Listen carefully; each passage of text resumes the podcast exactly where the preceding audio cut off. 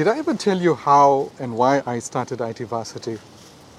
So, as much as the story is on our website, I still love telling this story because it's so personal to me. It's a business that I started to solve my own problem. You see, I was coding since 10 years old and I loved coding and I knew that I wanted to make a career out of it. But the only way I knew that I could make a career out of it was to go to university. So I went to university, spent one, four years, three years there, and in my final year, I started to look for a job position somewhere, knowing that now my year is going to end and uh, I'm going to be graduating, and so I might as well jump ahead and start looking proactively. Um, but there was a problem. Every time I put out an application, they asked me the same question What experience do you have? And my response was always, I'm still in university. You don't expect me to have any experience while I'm at university. And they were like, Sorry, you need two years of experience to get a job with us. So I got caught up in what you call the, uh, the painful, vicious job ex- employment experience cycle which was that to get a job, to get employment, I needed experience. But where else would I get experience except in a job? So I was caught up in that cycle, and there was almost no way for me to get out of that cycle. I, it, was, it was vicious. And so what I did was I started to just upskill myself on the things that I needed to know in industry. And I realized that what we were taught at university might have been about 4, 4% of what I needed in industry. And so I started to like absorb as much knowledge as I could. In the interim, I took a trip to India and uh, I went to Bangalore, Hyderabad, and I saw the kind of education that was happening there. They would have finishing schools, they would have master classes where graduates of universities, people with degrees and master's degrees would go and they would learn the skills that they would need for the workplace, basically workplace practical skills. And at these master classes, they would become seasoned developers. And because the work was so intense, they gained enough skill as perhaps a person with two years' experience. And those master classes were expensive. They weren't cheap. They were really expensive, but people saw the value of them. And the one in particular I found was, was, was a really, really good way. It was a, a Java masterclass, and they really got people ready. So I got the ideas from there, and I bought a ton of books, and I promise you it was a ton almost because I couldn't put, put those books in my, in my luggage. I had to put them into boxes and ship them from India. And uh, you know, books, are, books are cheap there in India, right? So I went to town. And uh, the moment those books arrived back in South Africa, when I was back, I just poked my nose into them and I dived in learning. I then, I then approached an organization, a few organizations, and offered to develop solutions for them for free. And then, uh, you know, they could evaluate me and see if they'd like to keep me on. And there was this one organization in particular that took me on. They took me on uh, on my offer, and uh, I started with them. And I uh, I worked for them free of charge for a period of time. I think it was six months. After which they came up to me. They said, "Well, we like your work. We're going to give you a retainer, put you, and put you on a on a salary." And that was the happiest day of my life. But it wasn't enough to get into a professional software development job. What I did was I persisted with this with this organization, and then, along with my CV, I started to send out uh, links to the website that I had built for this organization. And on the strength of that, I got my first interview, and that became my job. So, what I'm trying to get at here is that universities are doing us a great disservice. I'm, I'm, I'm an open um, critic of the university system, the schooling and the university system. Because 12 years of school plus 4 years of university can't get a person ready for a job in software development, then what is the point? So I had to learn a lot of it myself. But then the seed was already planted while I was in India for an institute in South Africa that focused just on what you need for the workplace, exactly what you need for the workplace, and to prepare people for the workplace. And that's when I started IT Varsity. While I was working in Johannesburg as a software developer, I started IT Varsity in my backyard. It didn't have a name, it didn't have an accreditation, it wasn't a registered business. It was just me teaching uh, people with degrees all the skills that they need, workplace skills. So, uh, in essence, I was running a master class from my backyard. And that's what grew to become IT Varsity. And up till today, up till today, my vision, my dream is that IT Varsity must never, ever fall into the trap of doing education just for the sake of it or doing education for money. That's all too common. Everybody is doing that. In fact, the reason that IT Varsity initially failed when I had some investors, my investors were seasoned business people who were running an educational institute, a tertiary institute, which about five, four or five years ago they sold for a billion South African rands, which is a significant amount of money. Which means to say that they actually built a very, very good, solid business. So I had taken investment from them and I thought that was the, a dream come true. Everything went well for one year. By the second year, I saw things were falling apart. Why? For a simple reason that their values, and they are great people, right? I'm not, I'm not running them down, I'm not going to say anything bad, but their values were put the bums on the seats, make the money. My values were absolutely different from that. It was quality and service, build a reputation on the whole idea of the master class, the whole idea of teaching people what is relevant. And so things didn't work out it, uh, they wanted to focus on lowering the quality, lowering the prices, get the volumes of people and make the money. I was going in the opposite direction. And so the partnership fell apart and I, it, it was tough. It was very, very tough because I walked away with nothing but debts. But then it gave me a chance to rethink IT Varsity. And it was about that time that online learning was starting to become a lot more popular. And I had the opportunity now to not just rethink my business, but rethink the delivery mode. Because prior to that, we had a face to face campus, physical campus. So, late 2019, we launched IT Varsity in the fully online, uh, uh, fully online version of IT Varsity. I didn't take investor funding from anyone, and I will never take investor funding from anyone ever again. And I made it. I made up my mind that I'll do what it takes to bootstrap this business, to start it from the ground up, on my own. It was hard.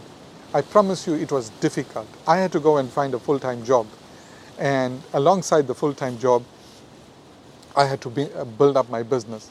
It took some time. It took about two and a half, three years. But then we reached a point where the business was barely making enough to support my living expenses and itself, obviously its own expenses. And so I jumped ship. I left my job and then I got working in IT Varsity. And we've been growing and growing ever since then. And what's great is because I've been free to run this business as I saw fit, we kept to our vision. We kept to the reason, the core of why IT Varsity was established, which is master classes. Master classes meaning not just by name, but classes run by masters in their game, by people with 5, 10, 15 years of experience. Okay, master class number one was obviously my master class because I couldn't afford to get other people to come and make courses. So I made all the courses and only the courses where I had considerable experience software development, web design, e commerce, those kinds of things. But now things are changing. Now things are changing. Now we've built up some capital We're not out of the woods yet, but we've built up some capital where I'm onboarding others to run master classes in their own fields. So, for example, I'm not a Python developer. We've got a brilliant youngster now doing Python. Uh, the Java guy, the Java uh, instructor, he's got 25 years in the Java space. We've got the guy doing digital photography, 15 years. The lady doing digital marketing, copywriting, 15 years of experience. But you know what's the irony? The irony is that every single one of them, every single one of them have this concern. And their concern is look, I'm not a teacher, I'm not a lecturer. I'm good at what I do, but I'm not a lecturer. Will I manage this? Now, that's a significant question. It's a very significant concern because these are not definitely not seasoned teachers or had, have had any experience. And they are, they just have mastery over their, their professions. And so my answer to them was, you are precisely what I'm looking for. I'm not looking for lecturers here. I'm not looking for people teaching out of textbooks. I want you because you are the one who, who is going to teach my students exactly what they need in the workplace. That's what I'm after. And in terms of the learning and teaching methodology, that's where I come in. That's where IT Varsity comes in. We will give you the know how. We will help you to structure your lessons so that it is effective when you are teaching, when you are explaining to your, your learners. And we will help you instructional design your content into a beautiful, enjoyable course that anybody who does it will thoroughly enjoy. And so these people have joined me now, and I can't wait for this first uh, batch of master classes to be uh, released in the next couple of months. It's, it's mind boggling, really, how good these people are. I mean, I personally handpicked them, and I'm proud, I'm so proud to be associated with them. Some of them are working with me. They, they are doing work for us. They have been doing work for us for, for years. And they've proven their abilities. And now it makes me proud that I will, make, I will be able to make those abilities available to you, to the public, to people out there who want to learn, who are looking to uh, you know, grow in their fields.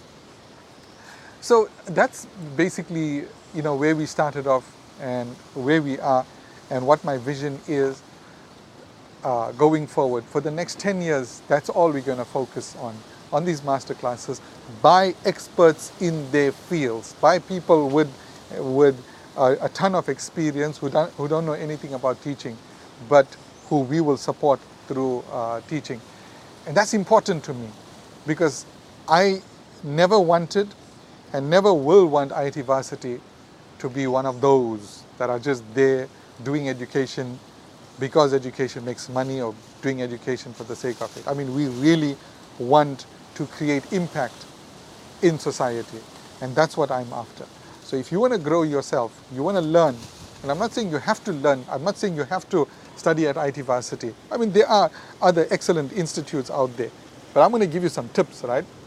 If you want to grow, first and foremost, don't get caught in hype, don't get caught up in names like uh, an institute has been around for 100 years or 120 and so they are established.